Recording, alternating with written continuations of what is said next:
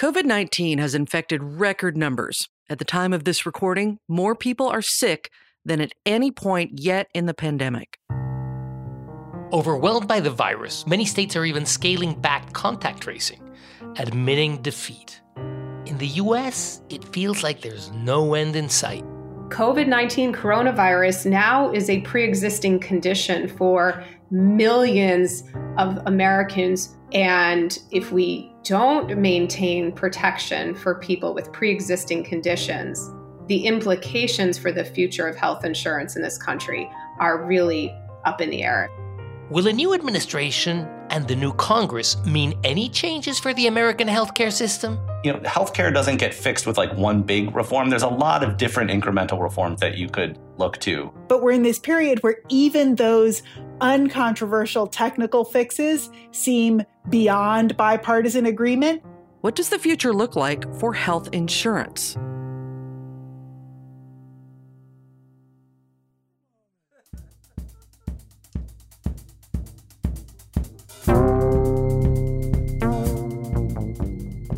This is the pie. Economists are always talking about the pie how it grows and shrinks, how it's sliced, who gets the biggest share. In this show, we'll talk about the most pressing matters of today. In this episode, we're going to look at the uncertain future of health insurance, where we're headed, and what's at stake. I'm Tess Vigeland. And I'm Eduardo Porter. We've been invited to have this series of conversations with University of Chicago scholars and other experts. The Pie is a production of the University of Chicago's Becker Friedman Institute and WBEZ Chicago.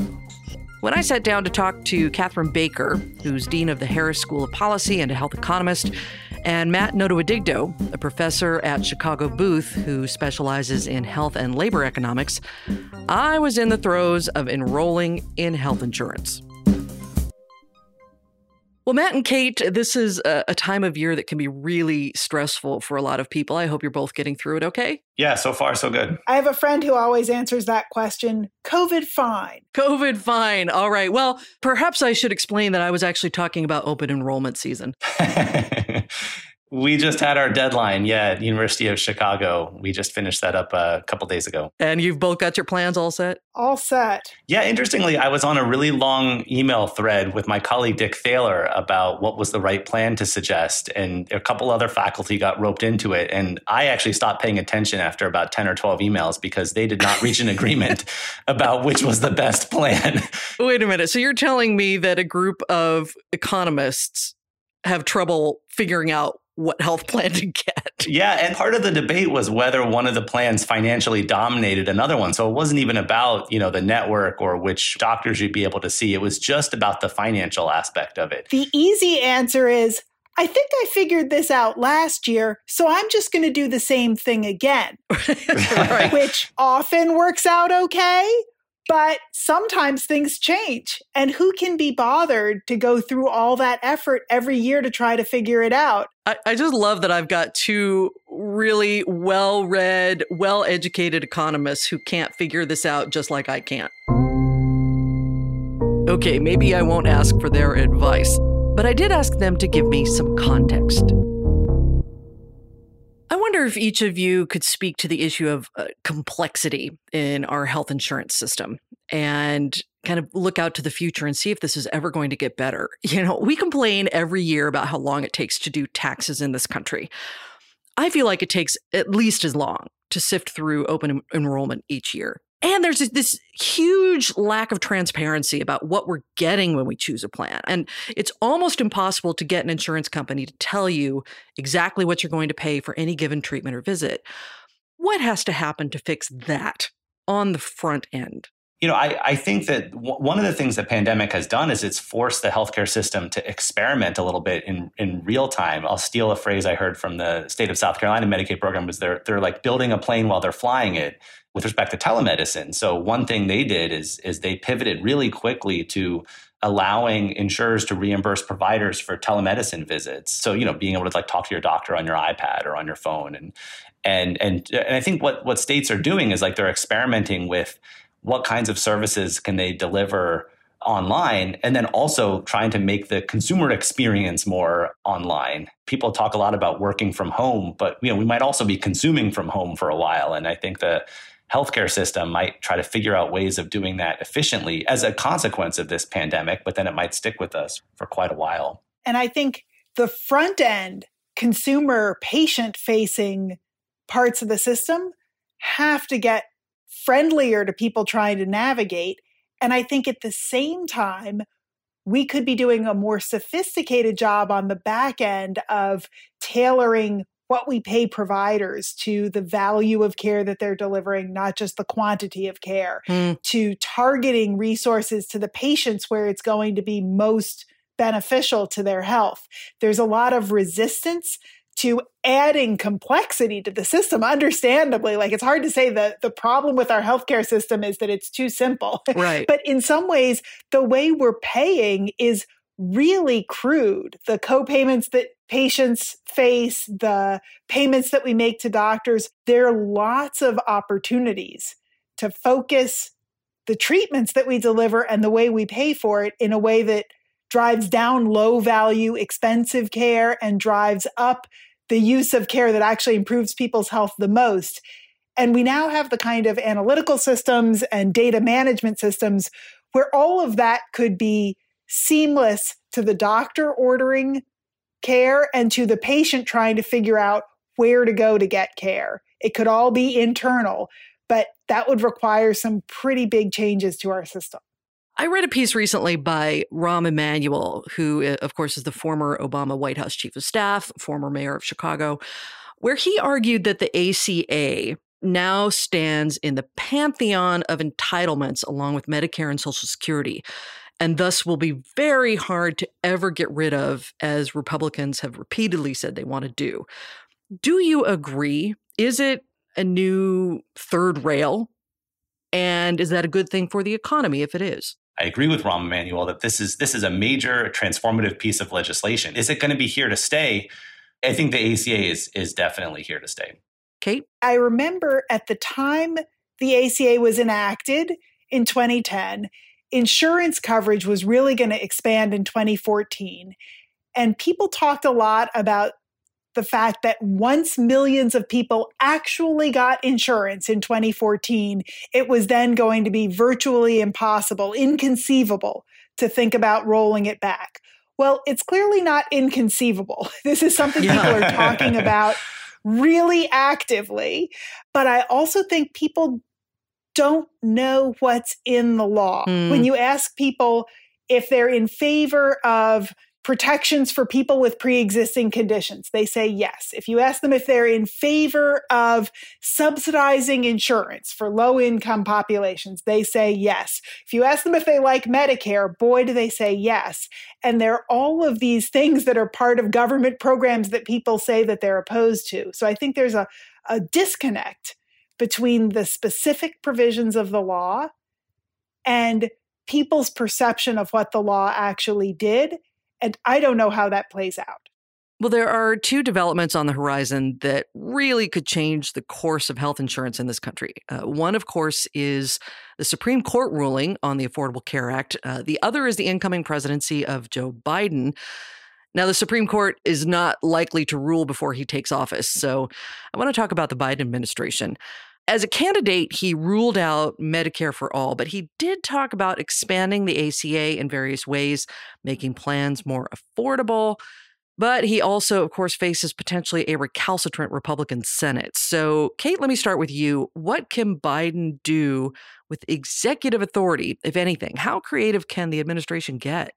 I think there are a lot of incremental changes that could be made via uh, regulation or executive order or just changing the way that existing laws on the books are implemented. It turns out that making it easier for people to enroll in health insurance by streamlining the application process, having assisters available to help people navigate by advertising in a more powerful way, you can change take up of insurance and you can get people enrolled in benefits for which they're eligible. You can also change the way Medicare pays providers through demonstration projects or CMMI, an entity for innovation in payment in Medicare. Biden could change the types of Medicaid waivers that states are allowed to offer, which would give states the opportunity to experiment with the kinds of benefits they give their low income residents, how they pay providers, how that Medicaid plan integrates with private plans that are available on exchanges. So each of these may be small on its own, but together I think that they have some opportunity to change the landscape of the healthcare system. So, as an economist, uh, if you could wave a magic wand and and have first say on what you'd like the uh, Biden administration to do, what would that be? I think it's of vital importance to get more people covered, both for their own financial protection and health, but also for the health of the insurance ecosystem. The opportunities to expand insurance coverage might top my list, especially in the middle of a pandemic. And I'm putting aside all of the things that I think are incredibly important in managing the pandemic. Let's take that as a given. Yeah, well, Matt, let me ask you the same question then. You know, as an economist, what would you see as an ideal outcome I, I, think I'd echo what Kate said. I, you know, there's a lot of opportunities for simplifying application processes. There's a lot of people eligible for Medicaid that aren't signed up. You know, I think there's opportunities for figuring out ways of automatically enrolling them, even so I think if I if I could wave a wand, that would that would cover a lot of ground. I mean, these are millions of people that are uninsured but actually eligible for Medicaid, and figuring out ways to get them onto Medicaid, I think, is a good that's a good incremental reform. That I think even if you had to go through Congress, maybe this is me being uh, hopelessly naive, but I think there could be bipartisan support for automatically em- uh, enrolling eligible people into Medicaid. Mm. You know, healthcare doesn't get fixed with like one big reform. There's a lot of different incremental reforms that you could look to. I, I just learned the other day about the family glitch part of the ACA. Yeah, I just read about that recently too. I'm a health economist in my day job, but I still had never heard about this before until I talked to domestic workers. I was asking them why they were uninsured, and it's because their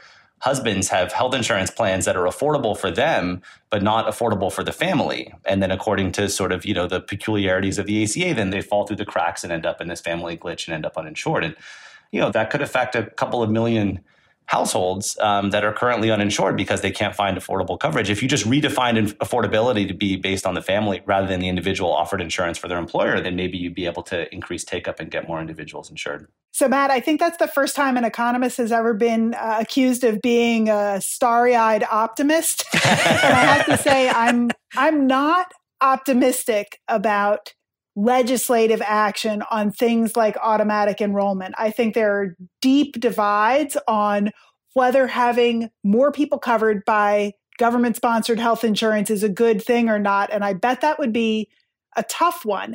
But some of the technical fixes you mentioned, like the family glitch, is a great example.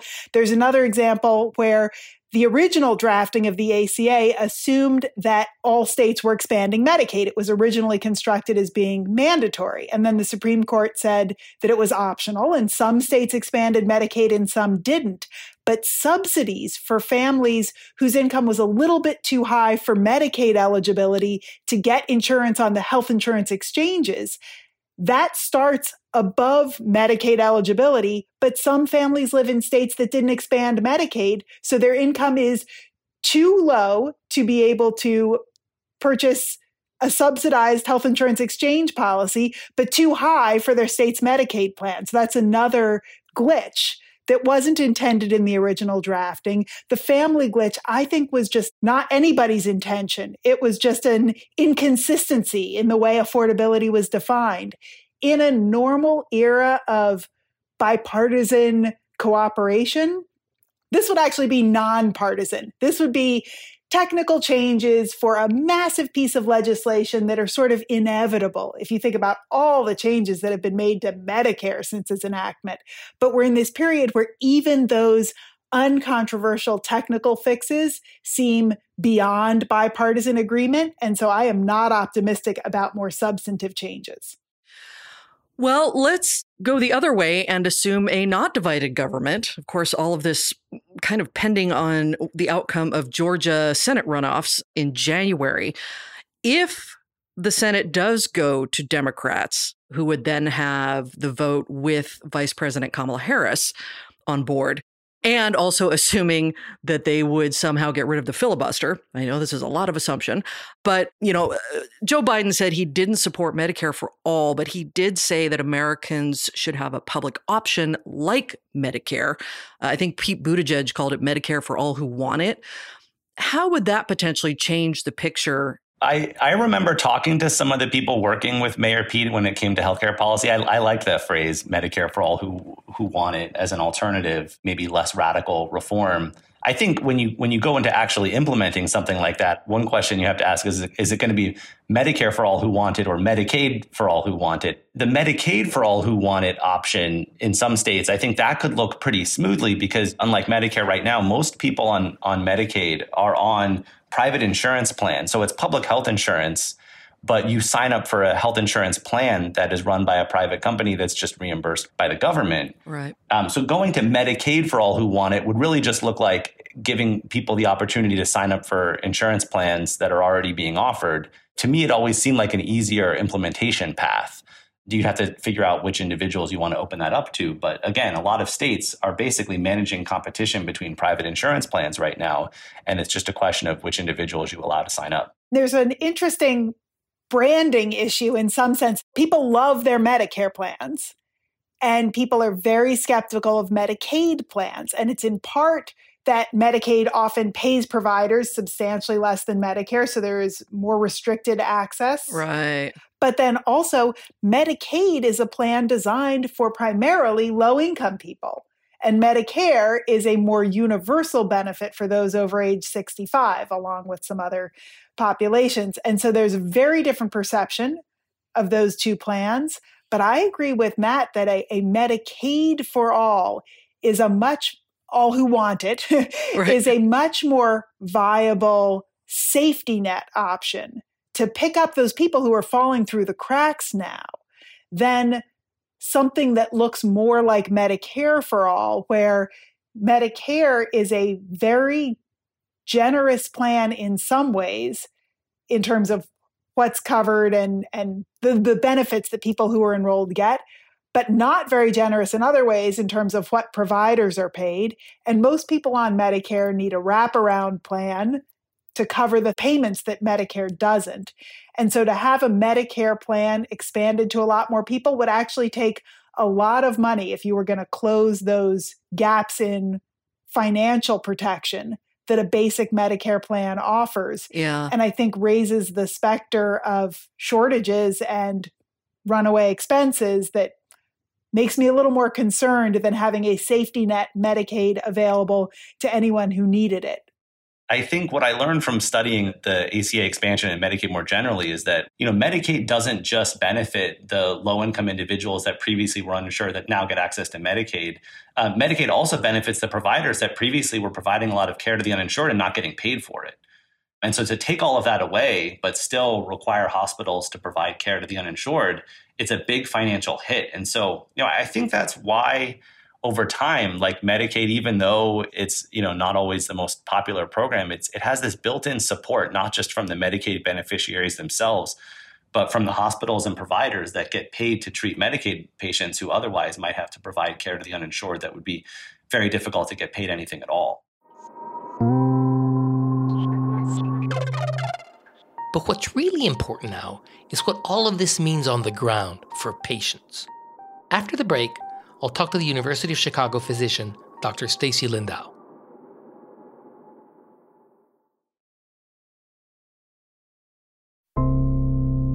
We're talking about the future of health insurance, and we just heard from health economists Katherine Baicker and Matt Notowidigdo. But how do these issues look to healthcare workers? I think about how difficult it is to even carve out minutes in, a, in your day when you're not feeling well to get in to see your doctor or get the tests that you need. That alone is a huge barrier to getting help when you need it for your health. Stacy Tessler Lindau is a tenured professor and practicing physician at the University of Chicago. What I'd like to see as we evolve in terms of making health and healthcare accessible to all people in this country is minimal burden on the individual who's not feeling well to navigate the healthcare system and maximal focus on ensuring that when somebody is having trouble meeting their wellness goals or starting to feel ill, that they can get the care that they need at the right time in the right place as easily and quickly as possible. Because right now it's actually quite cumbersome, right? Even if you are ins- insured by, say, Medicaid or even private health insurance, there is a huge bureaucratic process that you have to go through. I mean, you're saying that that is an important barrier for people to getting the healthcare they need? Health insurance is confusing. It comes with a massive amount of fine print that nobody could really even have the time uh, to to read. And if you have the time, you can still have difficulty understanding. I know as a physician, I find it extremely difficult to understand what plans are being offered to me, what are the pros and cons, and what's how's it going to play out in terms of my overall financial planning for myself and my family. So the bureaucracy around health insurance is a huge barrier for what we really need, which is for all people living in this country to stay as well as they can for as long as possible and for when people are sick that they get care as soon as possible. That's how we're going to have affordable care in this country. One thing I, I understand is that Medicaid pays hospitals less than Medicare does for a given intervention. And I wonder if that in any way then translates into the quality of the intervention. Like, you know, somebody on Medicaid is going to get lower quality care because of that payment difference from the point of view of the doctor on the ground taking care of the patient, um, it is not routine in our workflow where we even ask or there, there's even a report from the from the residents to say and this patient has blue cross blue shield ppo or and this patient has medicaid. It's just not part of the conversation. I'm going to provide yeah. the best care i can in the moment. Yeah. But yeah. what i can offer is not always the full range of options. Yeah. And that's where we do hit up against the health insurance problem and what I feel frustrated about is, like I said, we are paying for everybody's health care. We're just doing it in the most wasteful way right now. My kind of initial thought about the insufficiency of our health insurance in the United States when the pandemic came about was oh my gosh, we're like the richest country on earth, and we happen to be the only rich country that's hitting a public health emergency with nearly 30 million people lacking health insurance. That struck me as like insane. But and but I wonder what could, would be the health consequence of that. We entered a massive public health crisis in this nation bringing forth our American selves, and our American selves function together in a highly inequitable society. So, what we what we don't see is people being turned away from emergency departments who are presenting with coronavirus symptoms because when when people show to the emergency department they will get the care they need especially if the care that's needed is life threatening, um, emergency, and in hospital care. The challenge we have is that people who have not had access to the healthcare system, people who do not have a regular source of care or health insurance, have a different set of feelings potentially about using healthcare when they get sick compared to people who've been plugged into the system and who know how to navigate it and know who to call. So people may avoid care and show up later in the course of illness where it's harder to intervene in a life saving way. People may stay at home or go to work with symptoms that then spread to others because they've been out of the loop, perhaps, on um, the information they need to keep themselves and others safe.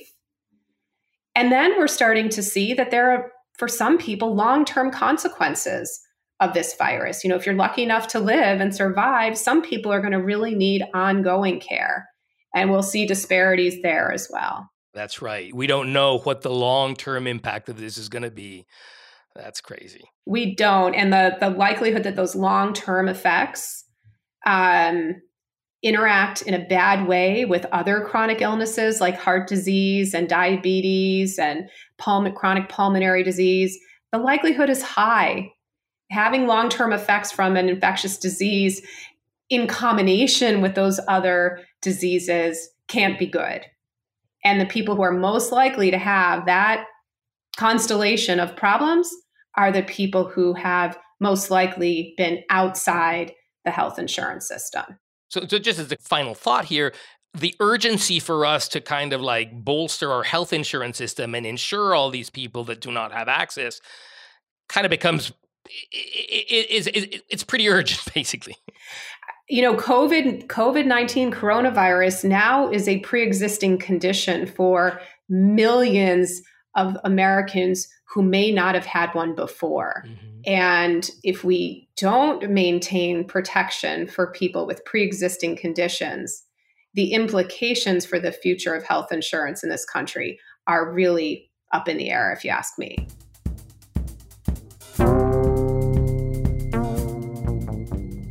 This is really like what uh, health and labor economist Matt Notowidigdo said about building a plane while flying it. With the pandemic, the health landscape has changed and is changing so fast but can our health insurance system adapt? The Pie is a production of WBEZ Chicago and the Becker Friedman Institute for Economics at the University of Chicago. This episode was produced by Dana Bialik. We are produced and mixed by Story Mechanics. Our theme and all original music in this series is by Story Mechanics. Our executive producer is Ellen Horn. I'm Tess Vigeland. And I'm Eduardo Porter.